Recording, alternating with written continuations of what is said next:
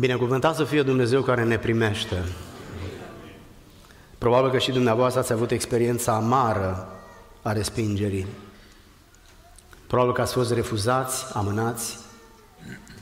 Este incredibil că Dumnezeu în puritatea Lui absolută, infinită, eternă, ne primește. Slavă! Niște oameni cu atâtea slăbiciuni și alunecări, cu atâtea omiteri.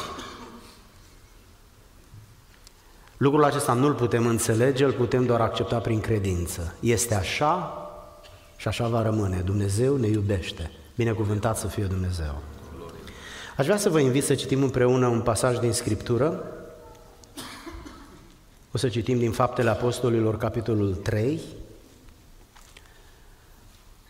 O să citim despre vizita apostolilor Petru și Ioan la templu și întâlnirea lor cu o persoană cu handicap. Paragraful e intitulat Vindecarea ologului din naștere. Fapte 3, versetul 1. Petru și Ioan se suiau împreună la templu la ceasul rugăciunii. Era ceasul al nouălea. Acolo era un om olog din naștere, care era dus și pus în toate zilele la poarta templului numită frumoasă, ca să ceară de milă de la cei ce intrau în templu. Omul acesta, când a văzut pe Petru și pe Ioan că voiau să intre în templu, le-a cerut milostenie. Petru, ca și Ioan, s-a uitat țintă la el și a zis, uite-te la noi. Și el s-a uitat la ei cu luarea minte, așteptând să capete ceva de la ei. Atunci Petru i-a zis, argint și aur n-am, dar ce am îți dau. În numele lui Isus Hristos din Nazaret, scoală-te și umblă. L-a apucat de mâna dreaptă și l-a ridicat în sus. Îndată i s-au întărit tălpile și gleznele. Dintr-o săritură a fost în picioare și a început să umble. A intrat cu ei în templu, umblând, sărind și lăudându-L pe Dumnezeu. Tot norodul a văzut umblând și lăudând pe Dumnezeu. Îl cunoșteau că era cel ce ședea la poarta frumoasă a templului ca să ceară de pomană și s-au umplut de uimire și de mirare pentru cele ce îi se întâmplaseră. Fiindcă el se ținea de Petru și de Ioan, tot norodul, mirat, a alergat la ei în pridvorul zis al lui Solomon. Amin. Amin. Tată, suntem înaintea Ta, am cântat cântările Sionului ca să te admirăm pe Tine, ca să te iubim pe Tine și ca să-ți respectăm numele. Ne-am rugat de mai multe ori, dar în rugăciunea aceasta scurtă, te rugăm frumos în mod special să ne dai un cuvânt care să se potrivească cu nevoia noastră, să potrivești Tu cuvântul cu nevoia noastră și să ne binecuvintezi, că Tu ne vezi, ne știi, ne cunoști. Tată, ne închinăm cu multă încredere înaintea Ta. Ne bizuim pe dreapta Ta biruitoare și îți mulțumim pentru toate și pentru tot, prin Hristos, Domnul nostru și Fiul Tău. Amin. Amin. Dragii mei, preocupați-vă locurile. Aproape la fiecare ajun al, Crăci... ajun al anului nou am menționat faptul că serviciul divin nu are o limită de timp la care să se încheie. La ajunul de Crăciun nu este așa, suntem cu ochii pe ceas, ne grăbim, pentru că se termină când se termină. În seara asta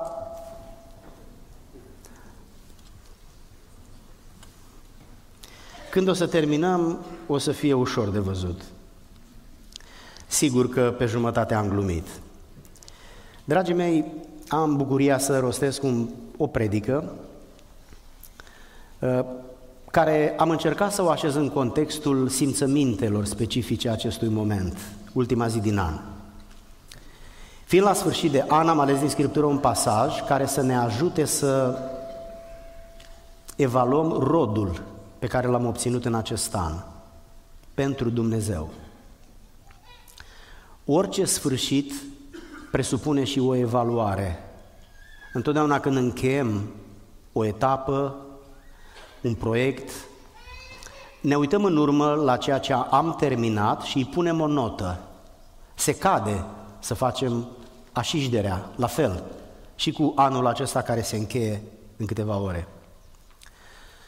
Personajele implicate în, test, în text sunt destul de cunoscute. Petru și Ioan sunt doi dintre cei mai proeminenți apostoli.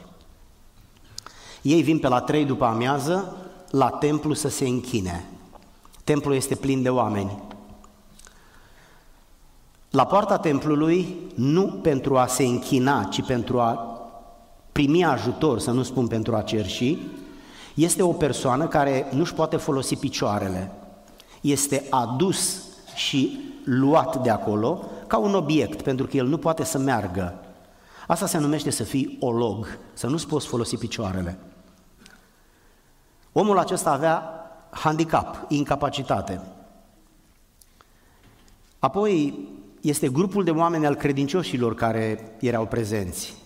Trei după amiaza, oamenii veneau să se închine. Toată scena aceasta se concentrează pe dialogul dintre Petru și omul cu probleme de sănătate, ologul. Observați, vă rog, că în textul acesta este vorba despre acești doi oameni care ajung să vorbească unul cu altul și din dialogul lor eu o să desprind o idee pe care o să construiesc predica din această seară. Primul lucru pe care vreau să îl remarc este faptul că Petru a ajuns să vorbească cu omul ăsta fără să vrea. El nu și-a propus să meargă la omul care stătea la intrare, stând cu mâna întinsă, în speranța că cineva îi va da bani sau altceva, ci pur și simplu el a mers să se închine. Dar l-a văzut, în sufletul lui s-a întâmplat ceva ce nu este menționat în Scriptură. Putem să înțelegem din faptul că i-a zis, uite-te la noi. Sigur că se uita la ei, dar insistența lui Petru spune mai mult de asta, de atât. Am numit predica mea din această seară inspirat din întrebarea pe care Petru o pune și din afirmația pe care el o face. Aur și argint nu am, dar ce am îți dau. Predica mea se numește Ce ai făcut în anul 2023 cu ce ai avut? Ce ai făcut cu ce ai avut? Dacă ne uităm în Scriptură, observăm faptul că Petru era conștient de ce nu are. Omul ăsta știa ce nu are. Am întâlnit oameni care în mod evident nu aveau anumite lucruri și ei nu știau. Este îngrozitor să nu ai anumite lucruri, să fie vizibil că nu le ai și tu să fii singura persoană care nu știi. Unii nu au minte, alții nu au anumite calificări pe care le practică, alții nu au pricepere, alții nu au înțelepciune, nu au echilibru, nu au simțul măsurii și nu știu. Petru a știut ce nu are. Omul ăsta a știut că nu are bani. Și a știut că neavând bani, nu poate ajuta pe nimeni cu bani. Culmea, omul care era la poarta templului chiar de bani avea nevoie. El era acolo pentru a primi ajutor să trăiască. Neavând omul picioare, nu se putea mișca, nu putea munci. Și atunci apela la mila oamenilor. Petru îl întâlnește pe omul ăsta și vede nevoia lui, era vizibilă, și vede dincolo de nevoia lui o altă nevoie care era invizibilă. Și atunci Petru îi spune omului ce nu are și mai târziu îi spune și ce are.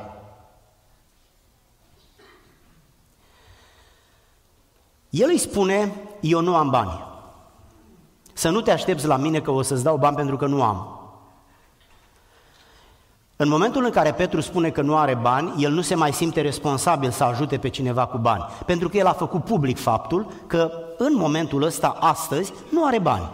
Probabil că nu aveam bani în perioada aia, probabil că i-a cheltuit în ziua aia în drum spre templu, probabil că i-a uitat, există multe posibilități, dar nici nu are așa de mare importanță de ce nu avea bani.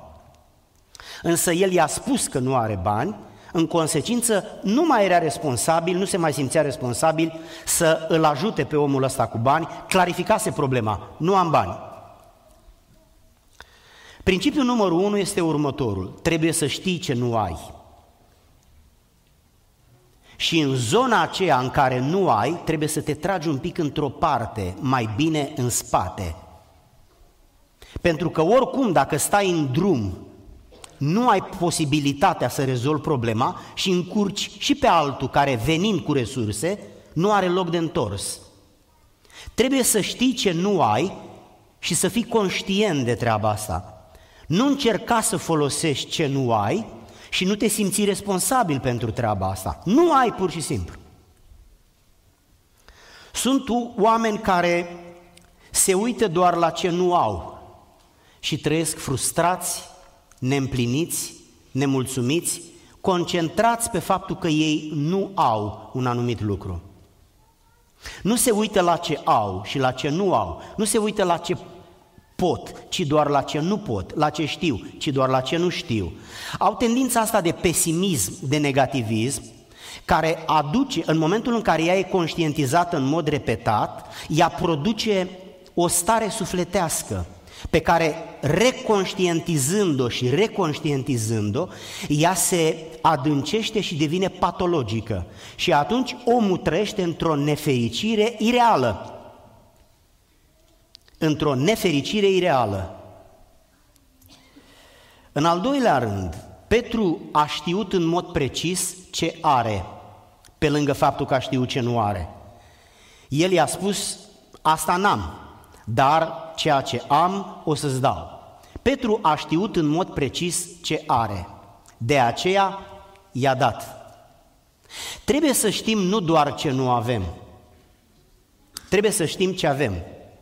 Muritorii sunt lucruri pe care le au și lucruri pe care nu le au. Nu-i deloc rușinos să spui, eu nu am lucrul acesta, nu mă pricep la treaba asta, nu știu. Nimeni nu le știe pe toate, Însă nu este nimeni care să nu știe ceva. E adevărat că unii știu mai multe, alții mai puține, dar nimeni nu le știe pe toate și nu e nimeni care să nu știe nimic. De aceea Petru, pe lângă faptul că a știut ce nu are, a știut și ce are. Și a spus omului acestuia, îți dau pentru că am. Principiul numărul 2. Am spus de, deja, nu există absolut nicio persoană care să aibă toate lucrurile.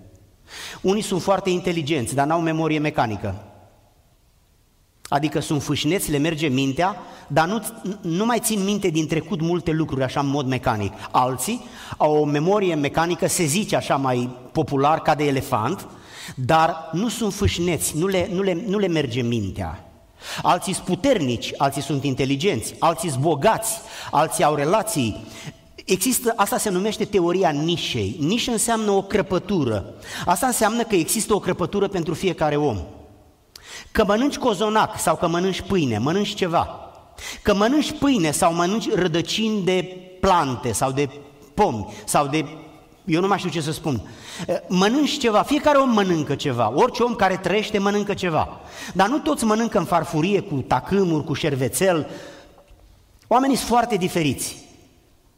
Tot la fel, toți oamenii se îmbracă, toți oamenii beau ceva, toți oamenii dorm undeva, însă unii dorm pe jos, alții dorm în saltele, descumpere o mașină cu banii de pe salteaua lor.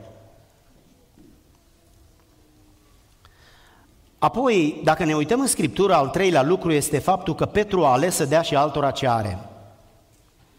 El a ales să dea și altora ce are.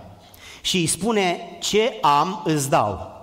Nu s-a mai meritat să spună ce nu am, nu pot să-ți dau, dar ce am, îți dau. Și Petru i-a dat. De data aceasta, accentul nu mai cade pe ce are Petru și pe ce face cu ce are. Până acum a fost vorba despre ce nu am, ce am și acum folosește ce are ca să facă ceva cu ce are. Am ajuns la titlul predicii mele. Ce ai făcut în anul acesta cu ce ai? Dacă nu ai bani, ăsta să nu este singurul lucru pe care îl poți avea. Dacă nu ai timp, ăsta nu este singurul lucru pe care îl poți avea. Dacă nu ai sănătate, nici ăsta nu este singurul lucru pe care îl poți avea. Ideal este să accepti starea asta, mă refer la ce nu ai, și să te concentrezi pe ce ai. Pentru că această atitudine pozitivă te va face să folosești ce ai. Imaginați-vă pe cineva, de pildă ologul ăsta. Ăsta nu putea să meargă, Vă imaginați pentru un bărbat cât de complicat e să nu poată munci. Munca în afara casei este onoarea bărbatului. Apoi, cum s-a căsătorit ăsta? Cum putea să aibă grijă, cum putea să se lupte pentru familia lui, cum putea să fugă de un pericol. Un om cu o mare incapacitate, dar și el trăia. Putea și el să ajungă la 70, 80, 90 de ani. Sigur, în felul lui. Soluția pentru el era să se adapteze la nivelul incapacității lui și să-și găsească fericirea la nivelul acela. E un alt nivel decât nivelul nostru celor cu picioare, dar și el putea în nișa lui să fie fericit și bucuros. Ei bine, Petru de data aceasta folosește ce are pentru ca să-l ajute pe omul acesta. Sunt mulți oameni care au, dar nu ajută pe nimeni. Nu uitați titlul predicii. Ce ai făcut cu ce ai? Nu ce ai făcut cu ce nu ai. Nici nu are rost să vorbim despre asta. Ce ai făcut cu ce ai? Poate îmi vei spune, n-am avut timp. Nu e nicio problemă. Nu e nicio problemă. Ăsta nu este singura valoare pe care o are un om. Orice lucru nu îl ai, nu este singurul lucru pe care îl poți avea. Așa că concentrează-te pe alte lucruri pe care le ai, folosește alte lucruri pe care le ai și investește-le pentru tine, pentru casa ta și pentru oamenii de lângă. Petru a ales să împartă cu alții ceea ce are. Fiți sinceri, anul acesta am împărțit cu alții ceea ce avem. Avem sănătate, avem bani, câți avem? Sigur că nu avem toți aceeași sumă de bani. Nu avem toți aceeași înălțime, nu avem toți culoarea, aceeași culoare la ochi, nu avem toți același nume, suntem extrem de diferiți și asta e bine. Dar ce ai? În seara asta, ultimă din an, ești mulțumit că ai împărțit și cu alții? Din ce ai ești mulțumit că ai împărțit și cu alții? Dacă faci parte din comunitatea lui Dumnezeu, atunci oamenii din categoria aceasta, ei împart cu alții ceea ce au. Unii își folosesc inteligența, sunt înțelepți, sfătoși, creativi. Ei scriu, compun, creează. Alții muncesc cu mâinile, sunt harnici, transpiră. Alții au resurse. Și pot să dau un milion de exemple. Ce ai făcut cu ce ai? Nu te concentra pe ce nu ai, nici nu discutăm despre lucrul acesta. Care este lucrul sau lucrurile pe care le ai și ce ai făcut cu ele? Una este să inventariezi ce ai și alta este să răspunzi la întrebarea cum ai folosi lucrurile pe care le ai ca să-L onorezi pe Dumnezeu, să-i ajuți pe oameni, să te transformi într-o binecuvântare pentru alții. Ce ai făcut în 2023 cu ce ai? Ce am îți dau. Omule, nu-mi cere bani. Uite, mi întorc buzunarele pe dos, sunt goale. Nu am. Dar am ceva de, că, de care tu ai nevoie, dar nu e o nevoie vizibilă, este o nevoie mai importantă decât cea vizibilă, dar este nevoia din spate. Pentru că am lucrul ăsta, o să-l împart cu tine. Dacă era altul dintre noi acolo, n-ar fi putut să spună asta. Probabil că îi spunea, omule, am bani, o să-ți dau 10 dolari sau 20 poate 50, ca să ai ce să mănânci în următoarele două, trei zile. Observați câte nevoi sunt în viața unui om și niciunul dintre noi nu le poate împlini pe toate. Sunt unii care pot împlini nevoi spirituale, alții pot împlini nevoi materiale, alții pot împlini nevoi emoționale sau de altă natură. De aceea este nevoie de noi de toți, fiecăruia i s-a dat arătarea Duhului spre folosul slăbănogului de la poarta templului, a ologului, a omului cu incapacități motorii. Priviți, vă rog, principiul numărul 3. Nu poți lucra decât cu ceea ce ai, însă nu toți care au lucrează. Doar faptul că ai nu înseamnă că împarți cu altul. Sunt două lucruri diferite între a avea și a hotărâ să folosești din ce ai pentru a binecuvânta pe alții. Sunt două lucruri absolut diferite. Dacă ai, ești bogat. Dacă folosești ce ai, ești și darnic. Sunt o grămadă de oameni bogați, zgârciți ca o măslină uscată. Nu poți să iei de la ei absolut nimic. Însă comunitatea aceasta a lui Dumnezeu, unii prin nativ au tendința de dărnicie, mai ales femeile. Maica Tereza a fost femeie, nu bărbat. Dar alții își cultivă obiceiul de a oferi, de a împărți cu alții și pe timp ce trece devin mai confortabil cu a oferi, cu a da din ceea ce ei au.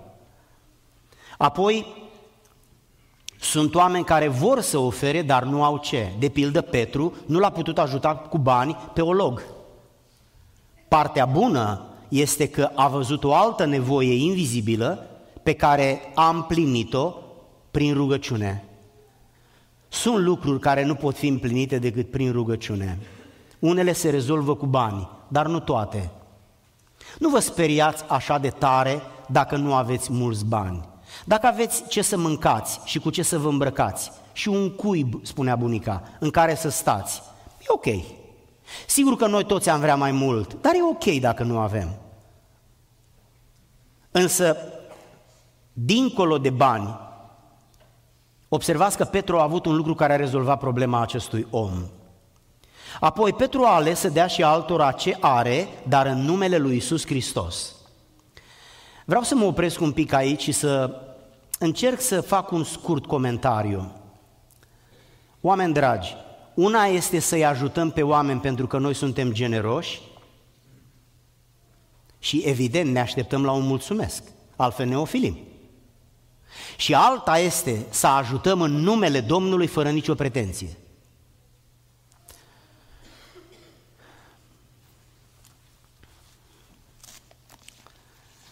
Fratele, frații David și Viorel, aveți o bagnotă în buzunar? Da? Vă rog să scoateți una.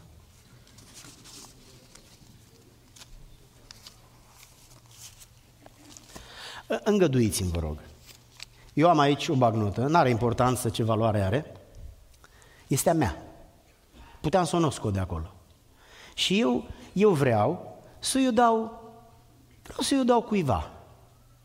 Să presupunem că eu dau acestui om pe care numai eu îl văd. Acum eu aștept ca omul acesta să-mi spună mulțumesc frumos.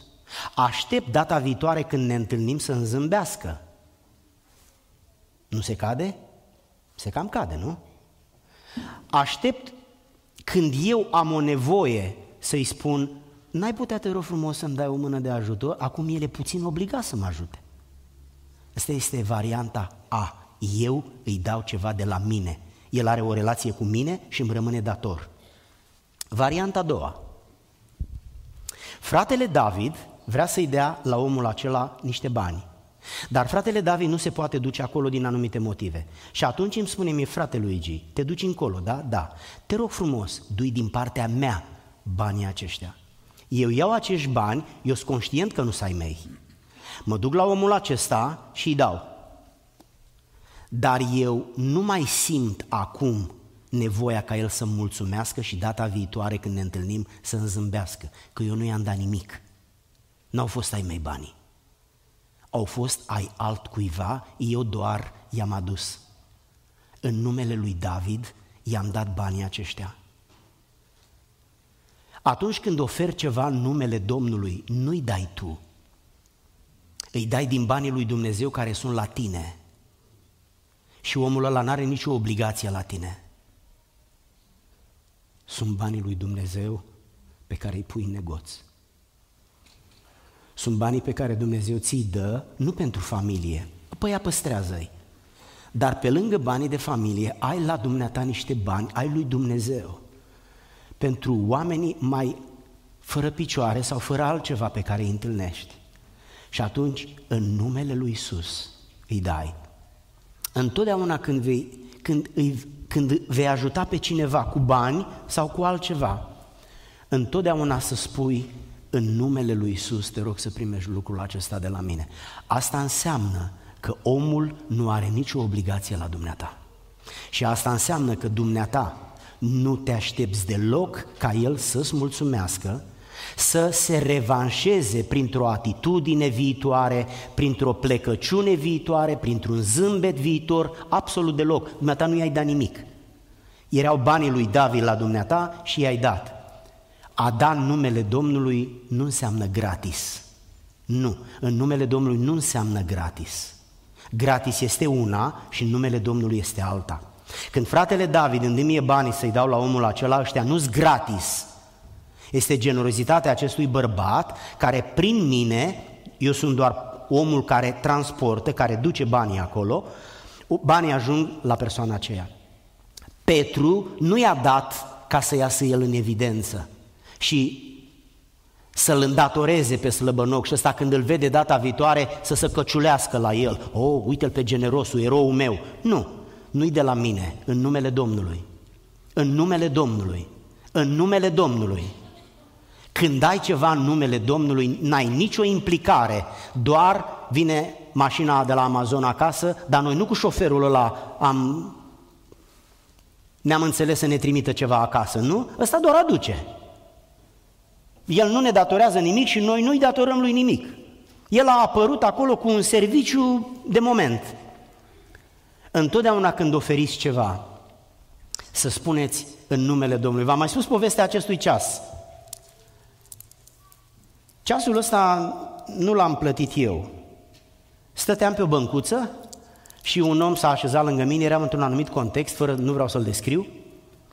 Și omul ăsta s-a uitat la mine, mi-am dat seama că e român și am schimbat câteva cuvinte, așa, ca între oameni care nu ne cunoșteam. Și la un moment dat și-a scos ceasul ăsta de pe mână și a zis, vrei să-l probezi? Acum, imaginați-vă că se ridică toate antenele, mai ales la un bărbat, dar mă gândesc că și la o femeie, când ți se face o astfel de propunere. Și am spus, de ce? Te rog frumos. Ok.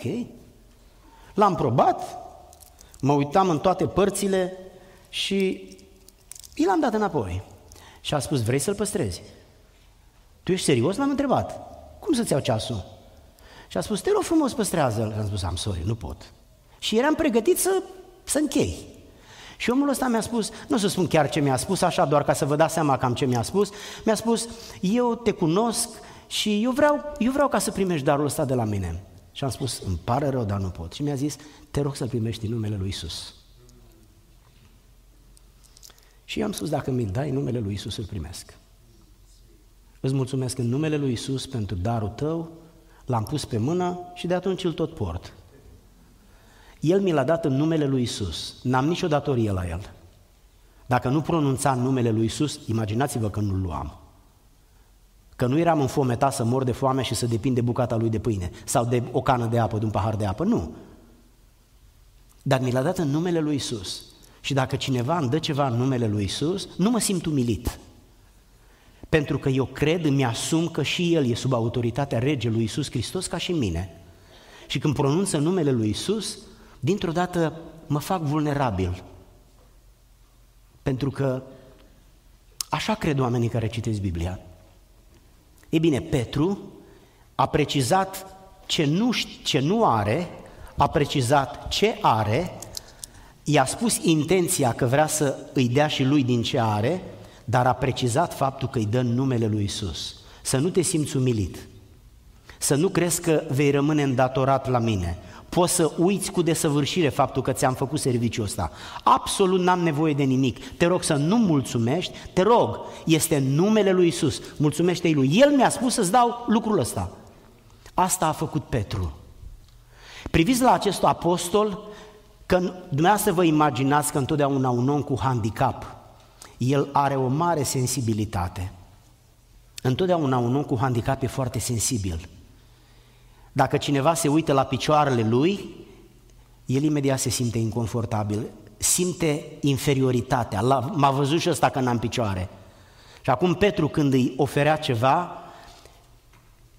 el era cerșetorul că primea, iar Petru era erou că îi oferea. Dar Petru nu a avut nevoie de poziția de erou și s-a comportat cu demnitate, îndulcind emoția acestui om care era cerșetorul. El nu l-a tratat ca pe un cerșetor. El l-a tratat ca pe un frate. Și cu alte cuvinte i-a spus, nu te simți umilit, nu primi banii de la mine, primește-i de la Dumnezeu.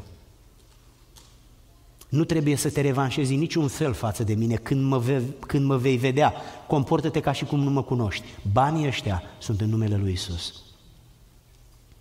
Câtă delicatețe, câtă noblețe sufletească. cum s-a comportat ca să nu se simtă omul rău. Am mai spus asta într-o împrejurare și o repet. Sunt oameni care, fiind surprinși, să presupunem că au o cutie cu bomboane și o desfac. Și eu, aflându-mă lângă el, mă întreabă, vrei și tu o bomboană? Știți care este răspunsul? Bineînțeles că nu vreau. Mulțumesc, nu vreau. De ce? Pentru că mi-a pus o întrebare care mă umilește. Dacă era puțin ca apostolul Pavel, ridica capacul la cutie, mi oferea cutia și spunea, te rog frumos să ieși tu. Iar dacă eu spuneam nu mulțumesc, el trebuia să insiste, să spună, te rog, e plăcerea mea. Și dacă eu spuneam nu, el spunea, hm, rog, respect. Dar dacă mă întrebi, vrei și tu o bomboană, înseamnă că eu n-am bomboane, tu pricopsitule ai bomboane și ți s-a făcut milă și de ologul de mine. Nu vreau bomboane, mulțumesc frumos. Ei, Petru, deși a fost doar un pescar, a avut această psihologie a respectării omului. Nu-l întreba pe un om dacă vrea bomboane, dacă dumneata vrei și tocmai ai gura plină cu bomboane, de ce îl întrebi pe ăsta dacă vrea? Păi normal că vrea, cine nu vrea o dulce? Vreți să-mi spuneți că este o chestie de educație? Probabil. Vreți să-mi spuneți că este o chestie de omenie, de eleganță? Probabil. Dar eu vă întreb, cine l-a educat pe Petru să fie așa? De ce nu l-a făcut să se simtă olog, deși era? Petru s-a comportat într-un fel în care i-a atras atenția omului aceluia, pentru că eleganța lui i-a protejat inima lui frântă. Toată lumea îl privea ca pe un olog, ca pe un prăpădit, ca pe un handicapat. Care se simte bine să-i se spună, ce mai faci, domnule handicapat? Și dacă se supără să te și rățuiești la el, dar ce bă, nu e adevărat? Ce mai faci, domnule cocoșat? Și băi, și cu ce l-am greșit? Că e cocoșat. Ce dacă i-am scocoșat? Ce îl supără adevărul? Nu orice adevăr se spune. Nu orice adevăr se scoate în evidență. Nu uitați că tot ce facem trebuie să zidească. Nu uitați, tot ce facem trebuie să mângâie. Nu uitați, tot ce facem trebuie să ridice. Prea folosim adevărul pentru alții. Oamenii lui Dumnezeu, uitați-vă la acest apostol care era un simplu pescar. Câtă eleganță în abordarea oare cu omul ăsta care nu mai avea niciun fel de valoare, nu mai avea nicio, nicio valoare de sine, nicio reputație, era un om care stătea liniștit cu mâna întinsă fără să-i mai fie rușine, pentru că se obișnuise. Ce putea să facă un olog? Decât să recurgă la această umilitoare modalitate de a exista. Aș vrea să mă apropii de încheiere, să trec în a doua parte a predicii și să fac o aplicație practică, să iau un caz din Scriptură și să facem un studiu pe caz. Și anume, o să ne uităm în Matei, în capitolul 14, și o să facem un studiu pe caz, pe pasajul de acolo, care prezintă femeia aceea anonimă care oferă ceva Domnului Isus Hristos și ceea ce ea a făcut este să ia din ce a avut și să-i ofere Domnului. Știți că femeia aceasta a, murit, a muncit aproximativ un an de zile, a economisit banii, a luat cel mai scump parfum și într-un mod aproape ciudat, insinuant, s-a dus, a spart vasul cu parfum și tot parfumul a curs din capul Domnului până jos pe pământ. Femeia aceasta a cheltuit o mare sumă de bani pentru ca să facă lucrul acesta. Ce a făcut ea? A făcut cu ce a avut, ce a vrut. Ea a crezut că lucrul acesta trebuie făcut. Priviți, vă rog, aplicația practică. Sunteți siguri că anul acesta am făcut tot ce am putut cu tot ce am avut? Sunteți siguri că am făcut tot ce am putut cu tot ce am avut? Ca să ne dăm seama dacă e corect sau greșit, trebuie să ne întrebăm. Domnul cu tot ce a avut a făcut tot ce a putut? Pavel cu tot ce a avut a făcut tot ce a putut? Apostolii, oamenii care au ieșit în evidență în istoria creștinismului de 2000 de ani, au făcut tot ce au putut cu tot ce au avut? Evident. Și au investit toate resursele pentru ca să creeze o mărturie de frumusețe, de grație, de dulceață, de prietenie, de chemare la Dumnezeu. Pentru că oamenii neconvertiți îl cunosc pe Dumnezeu prin modul în care ne comportăm noi. Când eu în postura de pocăit, mă întâlnesc cu un om în postura de nepocăit, omul acela mă studiază pe mine și în funcție de cum mă comport eu, el își face o părere despre cine este Dumnezeul meu, Dumnezeul Bibliei. Iar dacă eu îi creez un gust amar, gustul amar, el îl transferă asupra lui Dumnezeu și el își face o părere greșită despre Dumnezeu datorită mărturiei mele greșite. Zgârcenie, imaturitate, lăcomie, necreștere și multe alte lucruri care pot crea o imagine greșită. Priviți, vă rog, că persoana aceasta, femeia aceasta, a făcut tot ce a putut, cu tot ce a avut. A avut o sumă mare de bani, n-a oprit nimic pentru ea, a cumpărat parfum de toți banii și cu tot ce a avut, a făcut un dar mare Domnului. Pentru că darul acesta exprima ce simțea. Întotdeauna oamenii fac ceea ce simt. Am citit de o grămadă de ori faptul că nu există spus în glumă. Noi spunem uneori, ha, am glumit. Nu există am glumit. Întotdeauna când noi facem ceva, facem pentru că așa vrem să facem și noi credem în lucrul acela. Că noi spunem că am glumit, spunem pentru că e o manieră elegantă de a scăpa de ce am făcut sau de ce am spus. La fel este și cu lucrul pe care l-am afirmat.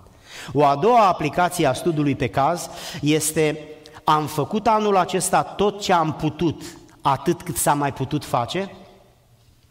Uitați-vă, vă rog, la versetul acesta. Pe săraci îi aveți totdeauna cu voi, dar pe mine nu mă aveți totdeauna. Trebuie să vă grăbiți. Anul 2023 nu e un mileniu, sunt 365 de zile. Ele se vor epuiza într-o zi, anul ăsta o să, o să fie închis, cum spunea pastorul Măgduț, închis în seiful istoriei. Sunteți liniștiți în această seară că ați făcut tot ce ați putut cu tot ce ați avut și ați făcut tot ce ați putut atâta timp cât ați mai putut face? Dacă acum ați vrea să mai mergeți undeva să faceți ceva în 2023, foarte probabil că nu o să mai aveți timp. Și șansa asta s-a epuizat. Asta îi spune lui Dumnezeu că se va epuiza și la anul. Cu aceeași conștiință care ți-ai permis să nu faci un lucru deși puteai, cu aceeași conștiință îți vei permite și la anul, și la anul, și la anul.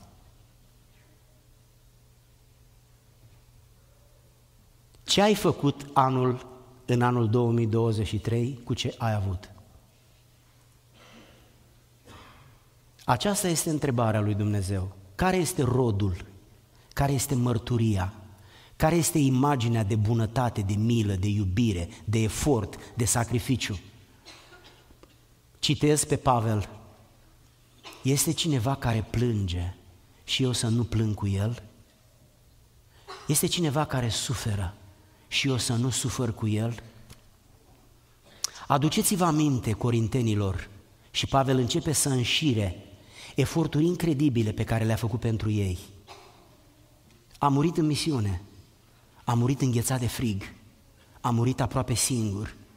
Un membru al Congresului Iudaic, pentru că și-a schimbat stilul de viață și a înțeles că ce are e de la Dumnezeu ca să împartă cu alții. Încă o aplicație. Sunteți sigur că în anul acesta am făcut tot ce am putut în ciuda împotrivirilor? Uitați-vă, vă rog, la pasajul acesta. Unora dintre ei le-a fost necaz și le era foarte necaz pe femeia aceasta că a făcut gestul ăsta. Cine erau oamenii cărora le-a fost necaz? Ucenicii, în mod deosebit Iuda. Dar de ce vă este dumneavoastră, de ce să-mi fie mie necaz pe banii dumitale? Nu poți să faci ce vrei cu banii. Poți să faci ce vrei cu ei, nu să ai dumitale, nu? Ci eu sunt șeful dumitale, sunt mama dumitale, soția dumitale, să te critic pentru felul în care îți cheltui banii? La oamenii ăștia însă le-a fost necaz, că nu, au gestion, nu și-a gestionat femeia banii cum au vrut ei. Întotdeauna când vei vrea să faci în bine, va exista o piedică, va exista o împotrivire. Aplicația practică este următoarea. Ai făcut tot ce ai putut în ciuda împotrivirilor? Ai făcut tot ce ai putut în ciuda împotrivirilor? Femeia aceasta a eliminat împotrivirea și a avut un proiect, a avut o viziune și pur și simplu și-a împlinit-o până la urmă. Când casa s-a umplut de parfum, femeia a știut că misiunea ei este încheiată. Un an de zile pentru o liniște sufletească.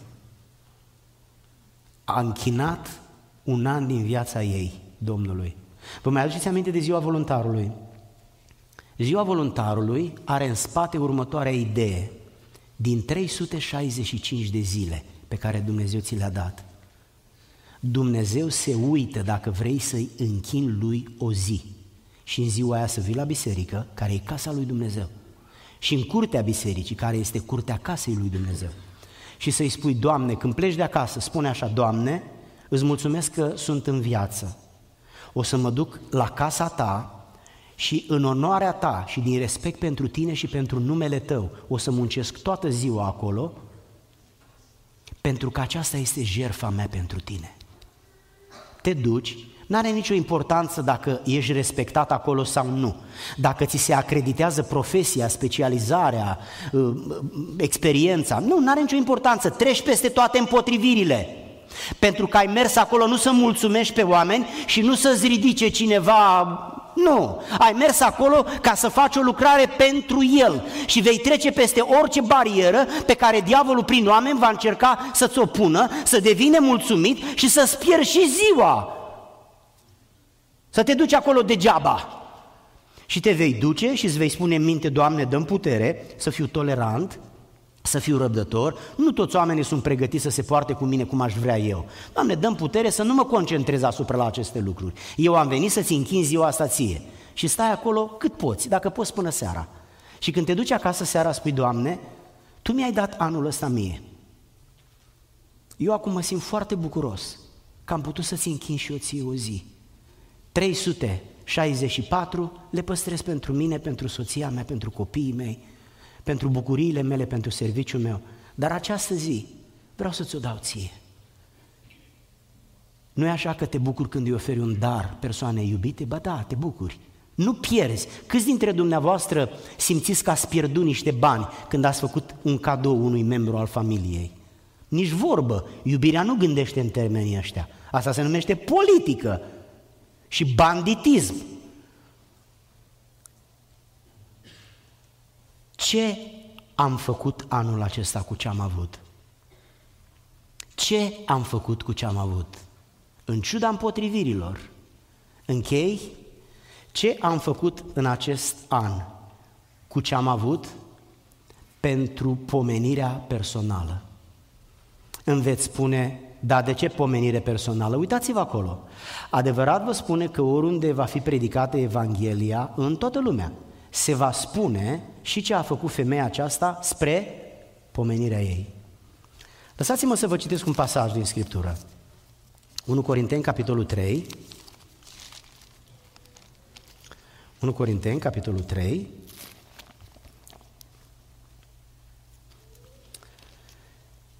Dacă clădește cineva pe această temelie, clădește aur, clădește argint, clădește pietre scumpe, le, lemn, fân, trestie, adică cele două categorii sunt suprapuse aici, lucrarea fiecăruia va fi dată pe față. Dacă lucrarea zidită de cineva pe temelia aceasta rămâne în picioare, el va primi o răsplată. Răsplata se primește pentru ostenelile pe care le-ai făcut în numele Domnului. Nu pentru a-ți afișa posibilitățile, oportunitățile, nu, nu, nu, nu, asta, asta te laudă oamenii și când te-a lăudat oamenii, Dumnezeu și-a pauză. Răsplata nu se primește pentru că ești mântuit, că mântuirea nu ai lucrat-o dumneata. Mântuirea e un dar. Cum să te, să te răsplătească cineva pentru că ai primit un dar? Un dar. Răsplata se primește pentru ce ai făcut cu ce ai putut, în ciuda împotrivirilor.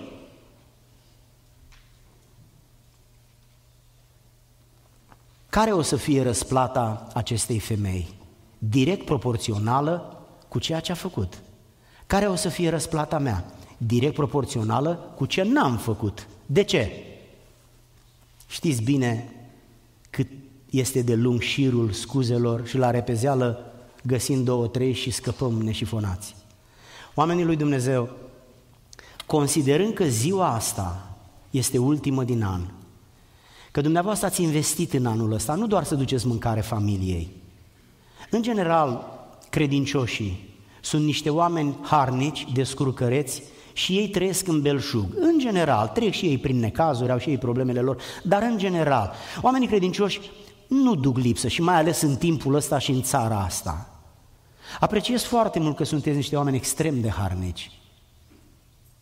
Însă vreau să vă întreb, pentru Domnul, din ce ați avut dumneavoastră de la El, ce ați făcut?